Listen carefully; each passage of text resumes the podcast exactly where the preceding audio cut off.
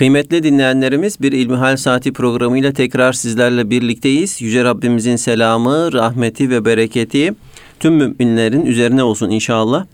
Sizlerden bize ulaşan soruları malumunuz olduğu üzere değerli hocamız Doktor Ahmet Hamdi Yıldırım cevaplandırıyor. Muhterem hocam geçen programımızdan kalan iki sorumuz vardı. Onlarla e, ben başlamak istiyorum. İlki Selamünaleyküm demiş dinleyicimiz. Hocam zekat gayrimüslimlere verilemez fakat kalbi İslam'a ısındırılmak istenenlere verilebilir deniyor. Bu farkı bize anlatabilir misiniz? Elhamdülillahi Rabbil Alemin ve salatu ve selamu ala Resulina Muhammedin ve ala alihi ve sahbihi ecmain. Öncelikle şunu ifade edelim ki zekat dinimizin beş temel esasından birisi. Beş temel ibadetimizin en önemlilerinden birisini teşkil ediyor zekat. Hz. Peygamber aleyhissalatü vesselam Efendimiz Bünyel İslamu ala hamsin. İslam beş esas üzerine inşa edilmiştir, bina edilmiştir buyuruyor.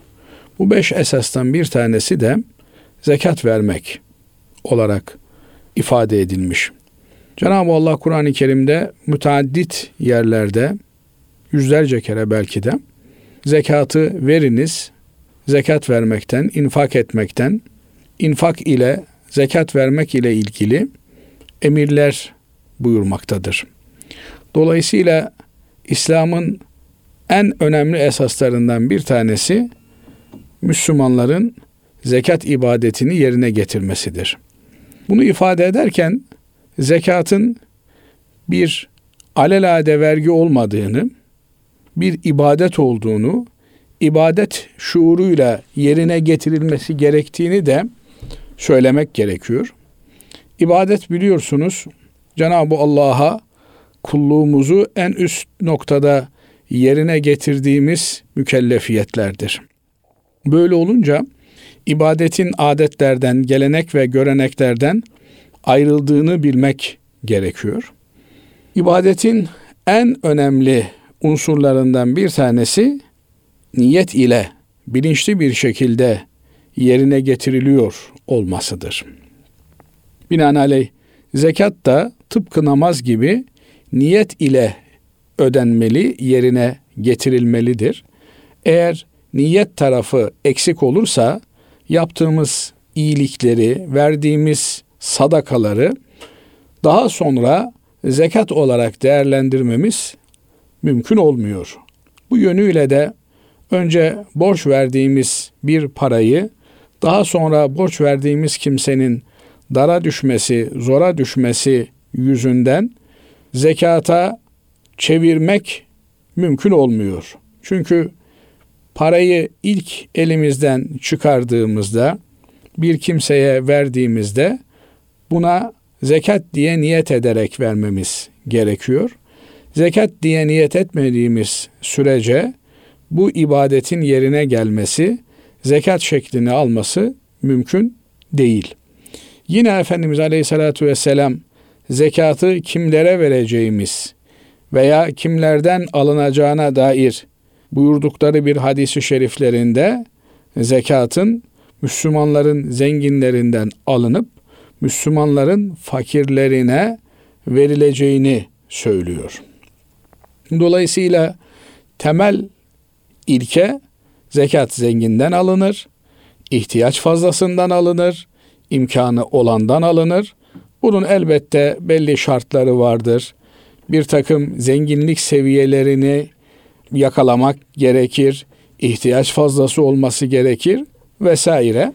Ama temel nokta zekatın zenginlerden alındığı şeklindedir.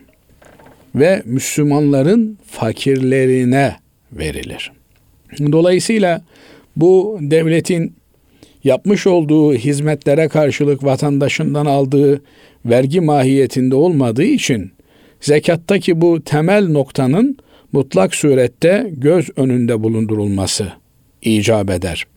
Elbette Müslümanların yaşadığı bir toplumda Müslüman olsun, olmasın, her insanın asgari düzeyde insanca yaşayabileceği bir standarda sahip olması, bu standartta bu hayat şartlarında yaşaması gerekir.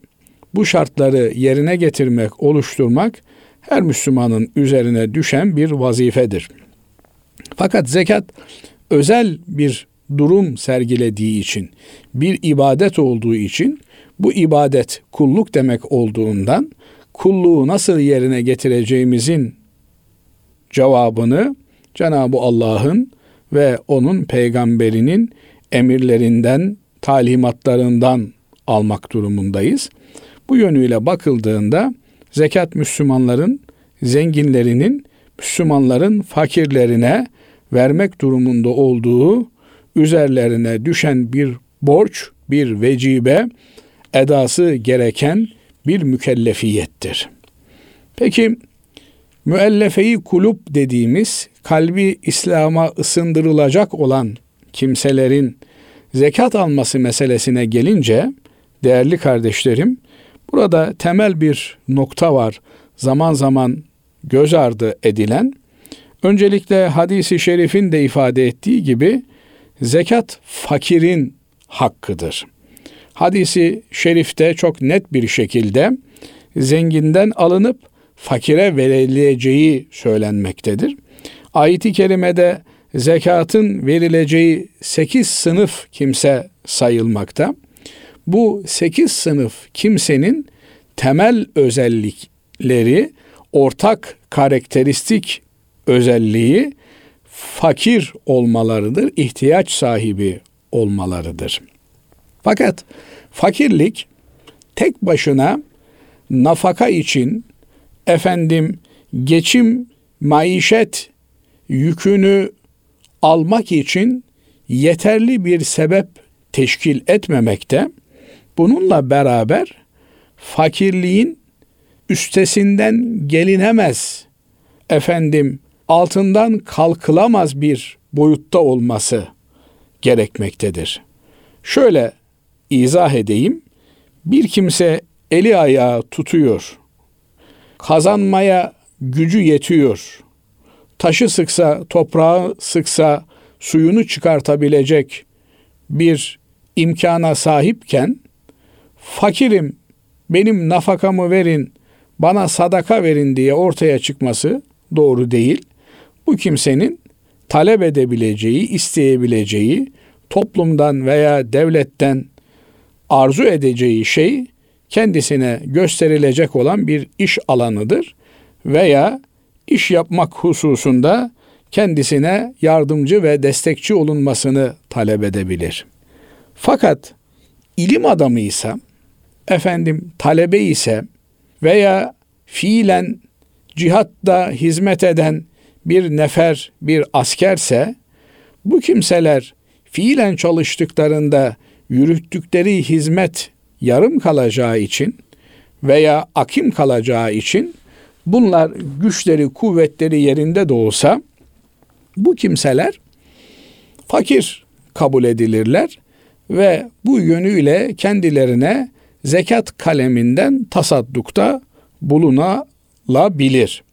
Aynı şekilde yeni Müslüman olmuş, henüz İslamiyeti hazmedememiş olan kimseler imkanları olsa çalışıp kazanma güçleri, kudretleri olsa da bu yönüyle zengin sayılsalar da İslam'a henüz yeni girdikleri için bunlar İslam'ın veren bir din olduğunu, kimseden bir şeyi talep etmediğini, bu yönüyle de zengin bir din olduğunu öğrenmeleri, İslam'a ısınmaları açısından zekat fonundan desteklenirler. Fakat bu belli bir müddet sonra sonlandırılır. Ne var ki bu uygulama Hz. Peygamber aleyhissalatü vesselam Efendimiz döneminde, Hz. Ebu Bekir Efendimiz döneminde yürürlükte iken Hz. Ömer Efendimiz döneminde İslam'ın sizin kalbinizin ısınmasına artık ihtiyacı yoktur diyerek Hazreti Ömer Efendimiz sahabe efendilerimizle istişare ederek bu kalemden zekat alan yıllardır belki de zekat alan kimselerin zekatlarını kesmiştir. Çünkü bu belli bir periyoda yönelik verilecek olan zekattır. Ve zekatın fertler tarafından ödenen kısmı ile devletçe düzenlenen kısmı arasında bir farklılık ortaya çıkar ki en net bir şekilde bu müellefeyi kulüp sınıfında görülür. Devlet böyle bir şeye ihtiyaç olduğunda kendisi topladığı zekattan bu sınıfa alimlerle istişare ederek böyle sınıfa dahil olabilecek kimselere müellefeyi kulüp babından destek yapabilir. Fakat bizler fertler olarak bir gayrimüslime buna para verelim kalbi İslam'a ısınsın diye para verirsek zekatın temel noktası olan zenginden alınır fakire verilir kıstası Müslümanların fakirine verilir ölçütü burada yerine gelmediğinden vermiş olduğumuz zekatın yerini bulmaması tehlikesi söz konusudur. Bu yönüyle biz böyle Müslümanlığını ümit ettiğimiz kimselere zekat fonu haricinde yapmamız gereken tasadduktan verebiliriz. Onların Müslümanlığını ümit ederek böyle bir tabiri caizse yatırıma girebiliriz. Düşünün mesela bir kimseye 3 bin lira, 5 bin lira, 10 bin lira harcadınız ve hakikaten sizin iyilikleriniz neticesinde bu kimse İslamiyet'te müşerref oldu. 10 bin lirayla paha biçilemez bir servet kazanmış olursunuz. Bir yatırım yapmış olursunuz. Hz. Ali Efendimiz'e Cenab-ı Peygamber aleyhissalatu vesselam Hazretlerinin senin elinle Allah'ın bir kişiye hidayet etmesi dünya ve dünya içindeki her şeyden daha kıymetlidir buyurduğu gibi bu maalden olmak üzere bir kimse birinin hidayetine bir şekilde vesile olabilirse onun bütün ibadetlerine ömür boyu ortak olacak demektir. Bu büyük bir zenginlik, büyük bir kazançtır. Dolayısıyla dar manada düşünüp ben sadece zekat veririm, zekattan başka benim cebimden para çıkmaz diye bir Müslüman dar bir anlayışa sahip olmamalı. Zekat bizim olmazsa olmaz borcumuzdur. Bizim üzerimizde fakirlerin hakkıdır. Fakat bunun dışında insanlığın bizim üzerimizde hidayet hakkı da vardır. Başka hakları da vardır. Komşunun hakkı vardır. Akrabanın hakkı vardır. Eşin, dostun, arkadaşın hakkı vardır. Çoluk çocuğun hakkı vardır. Dolayısıyla bir Müslüman benden zekatın dışında bir şey çıkmaz türünden bir ifade kullanamaz. Doğru olmaz bu. Zaman zaman duyuyoruz işte Basri Hocam e, haberlerde vesairede işte filan ünlü kimse malının tamamını Afrika'da işte fakir insanlara bağışladı. Elbette bu Müslümansa onların Müslümanlaşmaları için bir e, rol oynuyor bu para. Eğer bağışlayan kimse Hristiyansa misyonerlik faaliyetlerinde kullanılıyor. Niye çocuğuna bırakmadın deniyor. Niye oğluna bırakmadın? Diyor ki eğer oğlum diyor akıllı bir insansa diyor o dünyada aç kalmaz diyor. Kendini mutlu edecek bir serveti kazanır. Ama diyor aptal biri ise diyor benim malımı niye aptal bir insan diyor har vurup harman savursun. İslamiyet bu anlamda bir yanlış anlayışı asla benimsemiyor. En azından malımızın üçte ikisini çoluğumuza çocuğumuza vasiyet olarak yani miras olarak bırakmamız öngörülüyor. Fakat hiç olmazsa malımızın üçte birini öldükten sonraya yönelik olmak üzere hayatımızda da yapabildiğimiz kadar hayır hasanat yapmaya, vakıf eserleri inşa etmeye, bakın bugün kıldığımız, namaz kıldığımız camiler İstanbul'da en büyük camiler, muazzam camiler vakıf eseri olarak inşa edilmiş olan camilerdir. E, bugün de Müslümanların zenginlerinin, imkanı olanlarının, gayret ehli olan kimselerin bu tür e, yapılar, eserler, vakıflar bırakması gerekir. Bu anlamda tek kalem zekat olarak değerlendirilmemeli. Bu kardeşimiz de eğer birinin Müslümanlığına vesile olacağını düşünüyorsa maddi manevi bütün imkanlarını seferber etmeli. Bu uğurda harcamalıdır. Ama zekat özel bir ibadet olduğu için onun yeri farklı, ayrı. O Müslümanın Müslümanın fakirine yapmakla mükellef olduğu bir ibadet biçimidir. Evet. Allah razı olsun değerli hocam. Şimdi ikinci sorumuz şöyle. Hocam başkasına ait ağaçların meyvelerinden izinsiz olarak göz hakkı vardır diye yemek caiz midir? Birkaç tanesini izinsiz alıp yemek haram olur mu? Göz hakkıdır, yenilebilir diyorlar. Şimdi göz hakkı meselesi önemli tabii. Ama bu nasıl ifade edilir?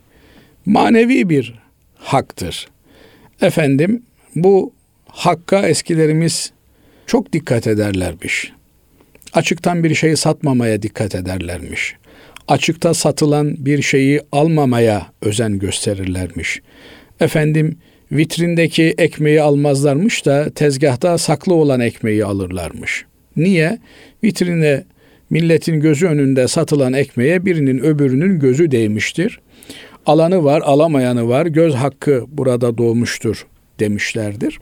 Fakat göz hakkı doğdu diye vitrinde ekmeğini satan fırıncıya, efendim manava, bakkala, kasaba hücum eder. Kardeşim şu vitrindeki etlerden 200 kilo kes ver bana bakayım. Bu benim gözümün hakkı dersek bu sonu gelmez.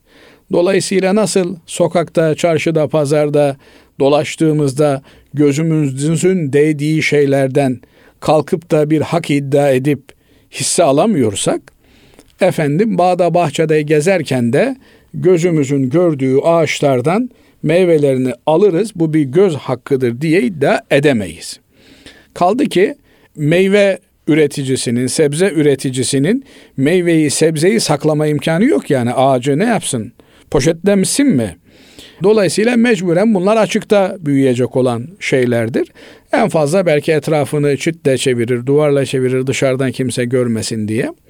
Fakat Anadolu'da insanımız bilir ki yani bu tür meyvelikten geçen bir kimsenin veya bağdan bahçeden geçen bir kimsenin efendim elma ağacından bir elma almasına, efendim üzüm e, dalından bir salkım almasına kimse itiraz etmez, kimse gönül koymaz. Fakat bu eğer biliniyorsa orada yerleşik bir örf haline gelmişse alınabilir. Yoksa Biliyorsunuz tarihte ecdadımız orduyla gittiği yerlerde eğer bağdan geçmişse bağdan aldıkları üzümlerin ücretlerini üzerlerine bırakmışlardır. Elma almışlarsa elmanın ücretlerini üzerlerine bırakmışlardır. Kul hakkı dediğimiz yani başkasına ait olan bir malı, mülkü tüketmek, kullanmak çok ciddi vebal getiren bir meseledir. Başkasının hakkını yiyen karnına cehennem ateşini yemiş gibi olur.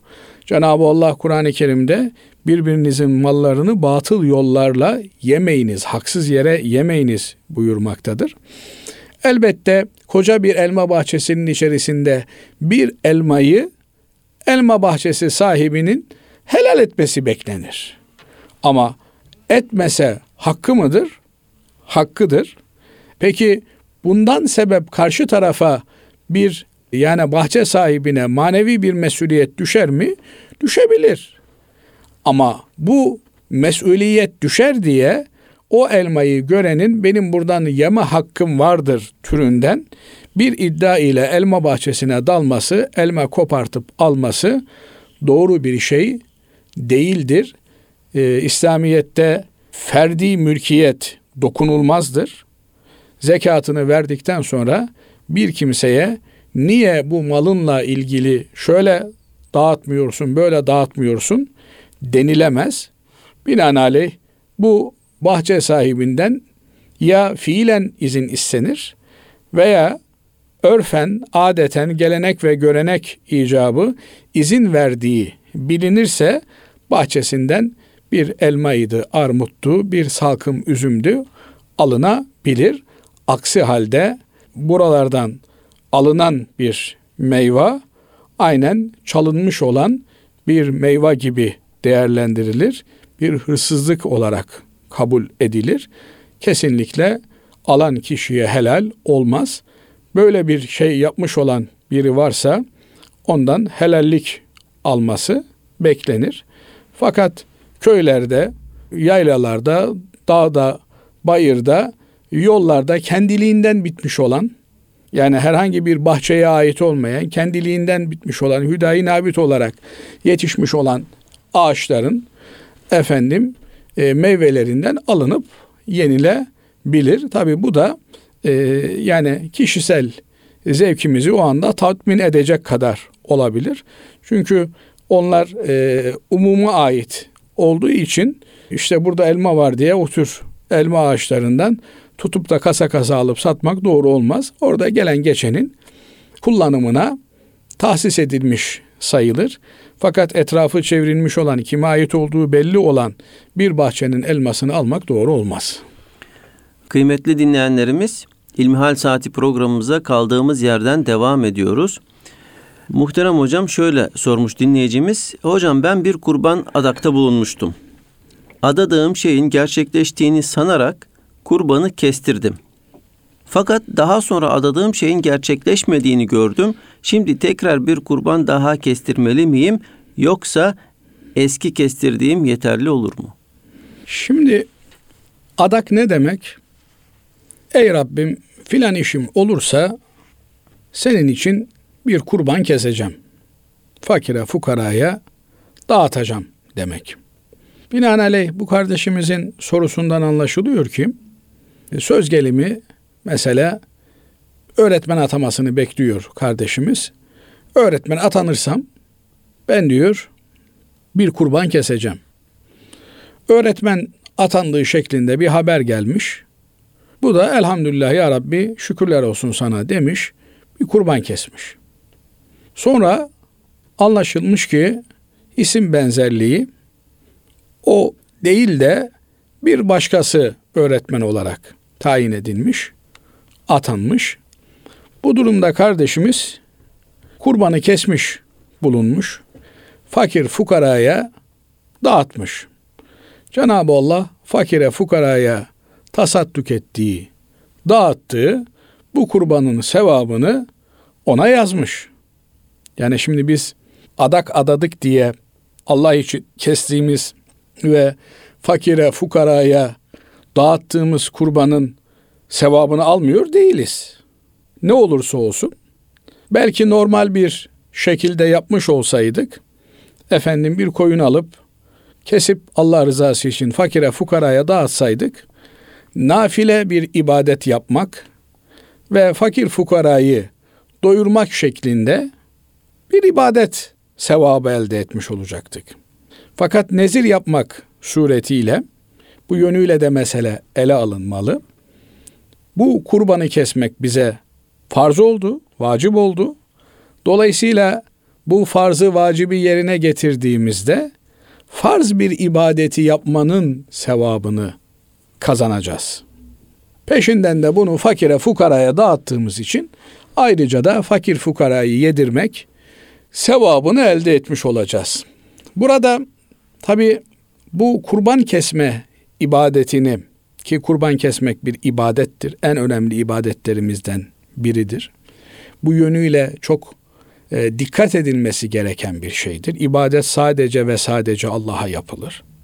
Binaenaleyh bazen yanlış işler yapılıyor. İşte şehre yeni bir vali atanmış diye onun vali atanması töreninde huzura bir kurban getiriliyor, kesiliyor. Ne bileyim büyük bir alim şehre teşrif etmiş diye o esnada bir tören icra ediliyor ve ayaklarının ucunda kurban kesiliyor.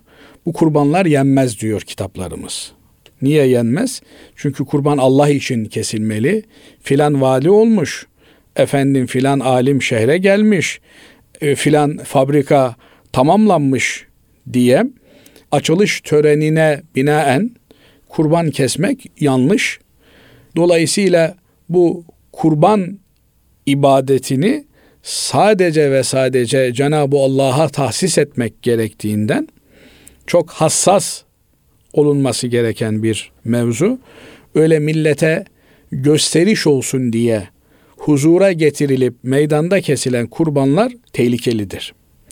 Elbette bir hoca efendi şehre gelmiş, fakire fukaraya ziyafet verelim, sevinelim diye tenhada bir yerde Allah için kesilen kurbanın eti dağıtılabilir. Meseleyi iyi anlamak gerekiyor burada. Ama hoca efendinin ayağının dibinde ne bileyim karşılama merasiminde veya valinin geldiği törende efendim fabrikanın kurdelesi kesilirken, caminin ipi çekilirken gibi vesileler münasebetiyle kurbanı oraya getirip de kesmek yanlış görülmüş. Şimdi burada normal kurban ibadetinden adak kurbanı kesimini, ibadetini ayıran şey adağın bir şarta bağlı olarak dile getirilmesi. Şu işim olursa, şu olursa veya olmazsa türünden salara bağlanmış olan olur veya olmaz türünden bir şarta bağlı olarak eğer bir kurban kesme vaadinde bulunulmuş ise bu durumda farz olan, vacip olan o şart yerine geldikten sonra bu kurbanın kesilmesidir.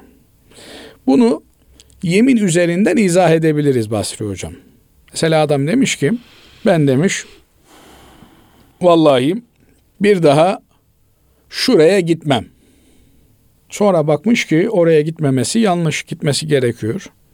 Ne yapması lazım bu durumda?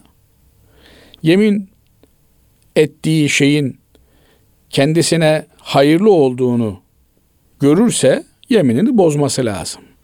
Yeminini bozması önce o işi yapıp peşinden kefaretini ödemesiyle olur. Ben önce kefareti ödeyeyim ne olur ne olmaz. Yeminimi bozduktan sonra bir daha kefaret ödeyemem diye önce işte on fakiri giydireyim veya doyurayım veya üç gün oruç tutayım dese e bugün üç gün oruç tutmuş olsa efendim sen nafile sıradan bir oruç tutmuş da olabilirsin. Henüz kendisine farz olmadığı için, vacip olmadığı için kefaret ödemek erken ödeme geçerli olmaz burada. Aynı şekilde e, bu tür adaklarda da işte az önce verdiğimiz misal üzerinden gidecek olursak adam öğretmen olursam kurban keseceğim dedi. Öğretmen olduğu haberi geldi. Sonra onun bir isim karışıklığı olduğu ortaya çıktı. Kurbanını kesmiş bulundu. Beş gün sonra da bu sefer gerçekten öğretmenlik tayini çıktı. İşte o zaman kurbanını kesmiş olması gerekir. Tayini çıktıktan sonra önceki kestiği kurbanda nafile bir kurban olarak sevabı ona yazılır ve kurban etini dağıtmanın da fakir fukarayı yedirip doyurmanın da sevabını kazanmış olur. Evet. Teşekkür ederiz hocam. Şimdi başka bir dinleyicimiz şöyle haçla ilgili bir soru sormuş babasıyla ilgili. Hocam babam 2009 yılında hacca gitmek için kayıt oldu. 2018 Kasım kurallarında hac görevi çıktı. Şu anda babam 78 yaşında, yaşlı, sağlık sorunları da var. Dizlerinden, gözlerinden ve kalpten ameliyat oldu. Sağlık sorunları nedeniyle hacca gitmek istemiyor. Hocam bu durumda hac babama farz mıdır? 11 yıldan beri hac şimdi çıkmış, hac görevini neden yapmaya gelmedin diye Allah sorar mı ve davacı olur mu? Yalnız bu sağlık sorunları hacca kaydını yaptırdıktan 2-3 yıl sonra başladı. Ameliyatları da hacca kaydını yaptırdıktan 2-3 yıl sonra oldu. Bu durumda babamın hacca gitmesi mi gerekir ya da yerine başkasını mı göndermesi gerekir? Akrabalarından mı, kendi ailesinden mi? Uzak ya da yakın tanıdığı kişilerden birisini mi göndermesi gerekir? Soy isminin aynı olması önemli mi? Bir de bazı tanıdık kişiler haçta yaptıklarını yaparsın, yapamadıklarını kaldığın otelde yatarsın. Hatta hastalanırsan hastanede yatıp kendi yerine başkasını yaptırırsın diyorlar. Peki böyle yaptığı zaman haccı kabul olur mu veya haccı farz olur mu? Lütfen tüm sorularımı cevaplayınız diye de not düşmüş. Evet inşallah elimizden geldiği kadar becerebildiğimiz kadar cevaplandırmaya çalışalım. Ama cevaplandıramazsak yetersiz olursak da kardeşimiz bize kızmasın. Bu eğer bir kişinin problemi ise bu problemin işte bir hastalık varsa bir doktordan imdat buldu, amenna. Bulamadı, nasıl başka bir doktora gidiyor? Ondan bulamadı, öbür doktora gidiyorsa Hocanın birinden cevap alamadıysa öbürüne gidecek. Ondan alamadıysa öbürüne gidecek. Bana ne kardeşim ben hocaya sordum cevap verseydi vermediyse vebal onundur deme lüksü yok kimsenin. Elbette hoca kendisine sorulan soruya elinden geldiği kadar cevap vermek durumunda. Ama vermedi veya verdiği cevap sizi tatmin etmedi, yeterli olmadı. Eh ne yapalım? Ee, benim üzerimden sorumluluk gitti diyemeyiz. Şimdi biliyorsunuz dinimizde ibadet dediğimiz üç kısma ayrılıyor. Nedir? Birincisi mahza bedenle, vücutla yapılan ibadetlerdir. Yani namaz gibi, oruç gibi ibadetlerimiz bunlara bedenle yapılan bedeni ibadetler diyoruz. Herkesin kendisi yapması gerekir. Kimse kimsenin namazını kılamaz. Kimse kimsenin günahını işleyemez. Bunlar herkesin kişiye özel yapması gereken şeylerdir. Binaenaleyh namazı bir kimse ya kılabiliyor ya kılamıyor. Kılamıyorum ben oğlum çok yaşlandım hastayım sen benim yerime kıl olmaz. Aynı şekilde oruç ben tutamıyorum yavrum çok yaşlandım sen benim yerime oruç tut olmaz. Ne oluyor oruçta? Yalnız şu var bu da önemli. Ben oruç tutamıyorum. Yani oruç tutmama mani hastalığım var, ihtiyarlığım var, işte aç susuz kalamıyorum, bir takım özel sebeplerim var. O zaman oruç tutamadığım günler için her bir gün için sadakayı fıtır miktarı kadar bir fidye ödüyorum. Oruç fidyesi ödüyorum. Efendim işte geçen sene Ramazan'ında Diyanetimiz 19-20 lira olarak ilan etmişti. Artık herhalde bu sene 30 lira filan olarak karşımıza. 40 lira da olabilir hocam. 40 lira da olabilir. Henüz Ramazan'a var. Ama burada önemli olan nokta tutamadım diye oruç benden düşmüyor. Tutamadım. Onun yerine fidyesini vermekle mükellefim. Ama fidye verecek kadar da imkanı yoksa ancak karnını doyurabiliyor. Sağdan soldan gelenlerle geçinebiliyorsa bu kardeşimizin de yapacağı şey istiğfar etmek. İkinci tür ibadetimiz mali ibadetler. Yani servetle, parayla yapılan ibadetlerdir. Kurban da böyle ibadetlerden bir tanesidir. Ne yapabilirsiniz? İşte Basri Hocam e, benim adıma bir koyun al, bir koç al, al şu bin lirayı e, Allah rızası için kes diye size vekalet verebilirim. Siz bir koyun alırsınız, kesersiniz. Ben kurbanımı kesmiş olurum. Adaksa adak yerine geçer. Eğer kurban bayramı günü kesilen kurbansa, uduhiye kurbanıysa uduhiye yerine geçmiş olur. Ki hocam nitekim, burada araya girmek istiyorum. Buyurun hocam. Bu vekalet verirken veka, çok çünkü insanlar arasında çokça tartışılan bir mevzu. Hani illaki seni vekil tayin ettim demesi gerekiyor mu yoksa al şu parayı işte benim adıma kurban kes demesi yeterli midir? Şimdi e, lafızlara takılmamak Hı. lazım. Burada önemli olan niyet. Sen vekil tayin et demesen de bu işi yapmanın yolu vekalet yoludur. Binaenaleyh hiç ağzınızdan laf da çıkartmasanız biri bir yurt dışında vekaletle kurban kestirme hesabı açmış. Demiş ki 100 dolar verenin kurbanını vekalette ben kesiyorum. Sen eğer buraya bilinçli olarak 100 doları yatırmışsan senin adına o parayı alan müessese e, senin kurbanını kesmiş sayılır. Yani illa da işte karşımda ben biri olacak ona kardeşim ben 2000 e, veya 1441 senesinin kurbanına seni vekil tayin ettim filan demenize gerek yok.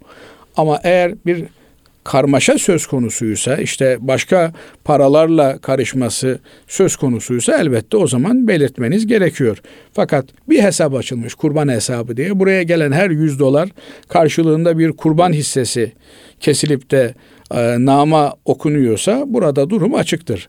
Dolayısıyla bunu bir kenara bırakalım. Gerekiyorsa yine bir başka zaman evet. konuşmuş olalım. Dolayısıyla İbadetlerimiz bedeni ibadetler, mali ibadetler. Kurban böyle bir ibadettir dedik. Mali ibadettir. Zekat böyle bir ibadettir dedik. Mesela ben işte Basri hocam benim e, bin lira zekatım var. Siz de Afrikalı öğrencilerle ilgileniyorsunuz. Ben size vereyim bu bin lirayı. Siz benim adıma garip kurabaya, öğrencilere dağıtın desem olur mu? Olur. Dolayısıyla illa benim bizzat zekatımı kendim dağıtmam gerekmiyor. Vekil tayin etmek suretiyle bu zekatımı dağıtabilirim. Nitekim Bugün işte birçok vakfımız var, derneğimiz var. Buralara Müslümanlar paralarını götürüyorlar. Bu zekattır diyorlar. Bu vakıflar o Müslümanlara vekaleten bu paraları dağıtıyorlar. Dernekler dağıtıyorlar. Hatta böyle yapılması birçok açıdan daha uygun. Niye uygun? Çünkü Hz. Peygamber Efendimiz diyor ki yedi sınıf insan var kıyamet günü hiçbir gölgenin olmadığı vakitte gölgelenecek olan bunlardan bir tanesi de sağ elinin verdiğini sol eli bilmeyen kimsedir. Dolayısıyla fakire bizzat verdiğinizde, bir yakınınıza, bir akrabanıza bizzat yardım ettiğinizde o kimsenin size karşı bir minnet altında kalması, sizin onu her gördüğünüzde işte ya ben sana yardım etmiştim türünden bir şeyi söyleme ihtimalini söylemeseniz dahi karşı tarafın böyle bir şey algılaması söz konusu olacağından siz götürüyorsunuz, bir vakfa veriyorsunuz. Vakıfta kendisinde kayıtlı olan öğrencilere, fakirlere dağıtıyor. Veya şunu da diyebilirsiniz ya bizim mahallede bir fakir var. Ben buraya vermeniz için onun hesap numarası da şu. Lütfen bu hesap numarasını sizin sisteminize kaydedin. Buraya gönderin de diyebilirsiniz. Dolayısıyla bu şekilde yapmak daha doğru bir şey. Bir de ibadetin hem mali hem bedeni şekli söz konusu. Hac ibadeti böyle bir ibadet. Dolayısıyla hem orada bedenen hem de paramızla ibadet ediyoruz. Böyle olunca da hem bedeni hem de mali bir ibadet olmuş oluyor. Şimdi başta söyledik bedeni ibadetlerde vekalet geçerli değil. Mali ibadetlerde vekalet geçerli. Hem bedeni hem mali ibadetlerde eğer bir zaruret varsa vekalet geçerli. Yoksa bizzat kendimiz gitmemiz gerekiyor. Bu kardeşimizin sorusuna gelince Kardeşimiz hali vakti yerinde kuraya yazılmış. He, bazı kardeşlerimiz de şöyle yapıyorlar. Ya ben yazılıyım nasıl olsa çıkmıyor birkaç sene sürüyor. O zamana kadar inşallah hali vakti e, imkanı oluştururuz diye düşünüyor. Eğer bu kardeşimiz belli bir zenginlik limitine gelmişse yani çoluk çocuğunun nafakasını bırakabilecek ve efendim hacca gidip gelebilecek de kudrete, imkana sahip iken müracaat etmiş, kendisine kura çıkmamışsa demek ki bu kardeşimize hac farz olmuş. Bu bir. Hac farz olunca bu haccı yerine getirmek gerekiyor. İkinci aşama hac farz olmuş ama bu sene gitmek gerekiyor mu gerekmiyor mu? Mesela kadına caza hac farz olmuş ama yanında mahremi olmadığı için işte hacca kocasıyla beraber yazılmış da Cenab-ı Allah ömürleri bilir. E, hacdan 15 gün önce, bir ay önce kocası vefat etmiş. E, ne oldu? İddet beklediği için evinden dışarıya çıkamıyor kadıncağız. Veya hacca gitme imkanı var yazılmış kurada çıkmış ama mahremi yok. Ondan dolayı gidemiyor. Veya bu kardeşimizin misalinde olduğu gibi hacca gitme imkanı var. Farz olmuş ama kota çıkmadığı için vize engeli var. Tabiri caizse işte yol selameti yok. Yolda eşkıya var durduruyor. Gidemezsin diyor. Ona benzetiyoruz bunu. Yani gidiyorsun sınıra kadar buradan giremezsin diyor. Niye giremeyeceğim kardeşim ben hacca geldim. Yok diyor vizen yok senin diyor. E kavga edecek, hapse girecek halin yok. Geri dönüyorsun. Dolayısıyla fiziki bir engelden dolayı, imkansızlıktan dolayı gidemiyorsa ona hac farz olmuş. Binaenaleyh hac farz olmuş. Eğer kendi gidebiliyorsa gidecek, gidemiyor ise yerine vekil birini gönderecek. Şimdi bu abimiz sorudan anladığımız kadarıyla birçok illeti var. Ne? İşte yaş ameliyat olmuş, kalp var, tansiyon. Dolayısıyla e, sağlığı yerinde değil, kendisini zahmetsizce gidip götürebilecek bir enerjiyi kendisinde göremiyor. Ama böyleyken efendim e, ben gideyim ölürsem de orada öleyim kalırsam da kalırım diye yola çıkıp gidebilir mi? Gidebilir. Tabi bu e, kendi sağlığıyla ilgili bir durum. Doktorların karar vermesiyle alakalı bir durum. Yani buradan öteye e, görmediğimiz bir kimseyle ilgili sağlık raporu verecek durumda değiliz. Fakat birçok hastalığı olmasına rağmen böyle yatağa bağımlı değil, alete bağımlı değilse bir insan birçok kimselerin hacca gittiğini görüyoruz. Elbette hacca gittiği zaman e, efendim Arafat'tan Müzdelife'ye intikalde arabayla intikal ettirirler. Hasta olduğu için Müzdelife'de beklemesi, vakfeye kalması sıkıntılı olacağı için onlara olabildiğince kolaylık gösterilir. Efendim şeytan taşlamayı bizzat kendisinin yapması sıkıntı doğurabilir çünkü ayakta durması gerekiyor. Kalabalığın içerisinde duramayacağı için vekalet verebilir. Yani vekalet verebileceği birçok alan bulunmakta. Nedir hac? Ee, işte uçağa biniyorsunuz, gidiyorsunuz. Tekerlekli arabaya sizi oturtuyorlar.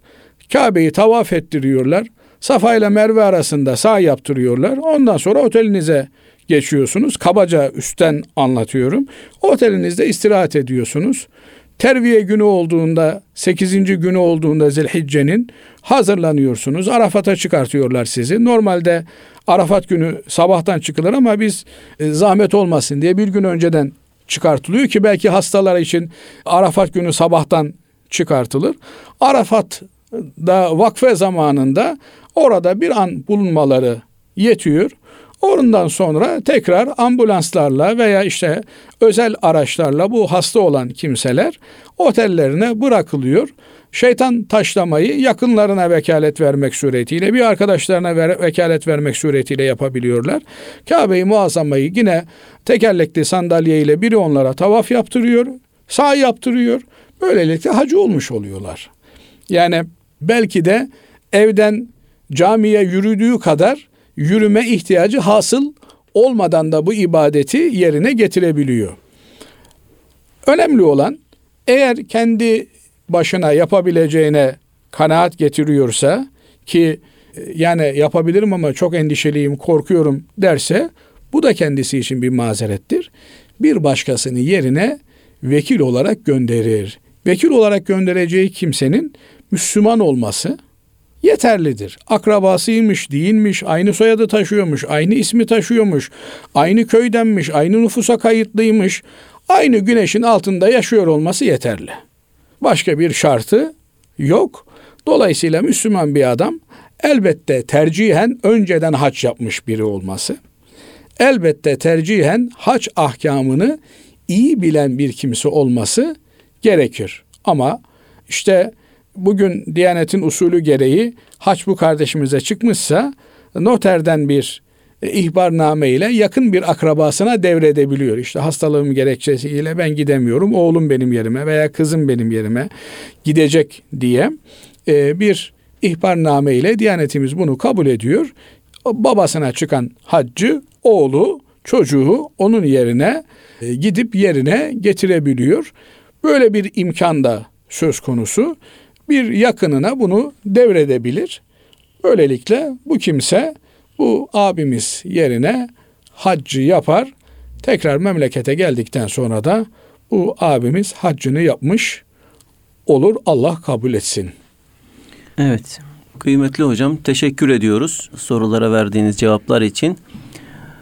Kıymetli dinleyenlerimiz bir ilmihal saatini böylece tamamlamış oluyoruz. Hepinizi Allah'a emanet ediyoruz efendim. Hoşçakalın.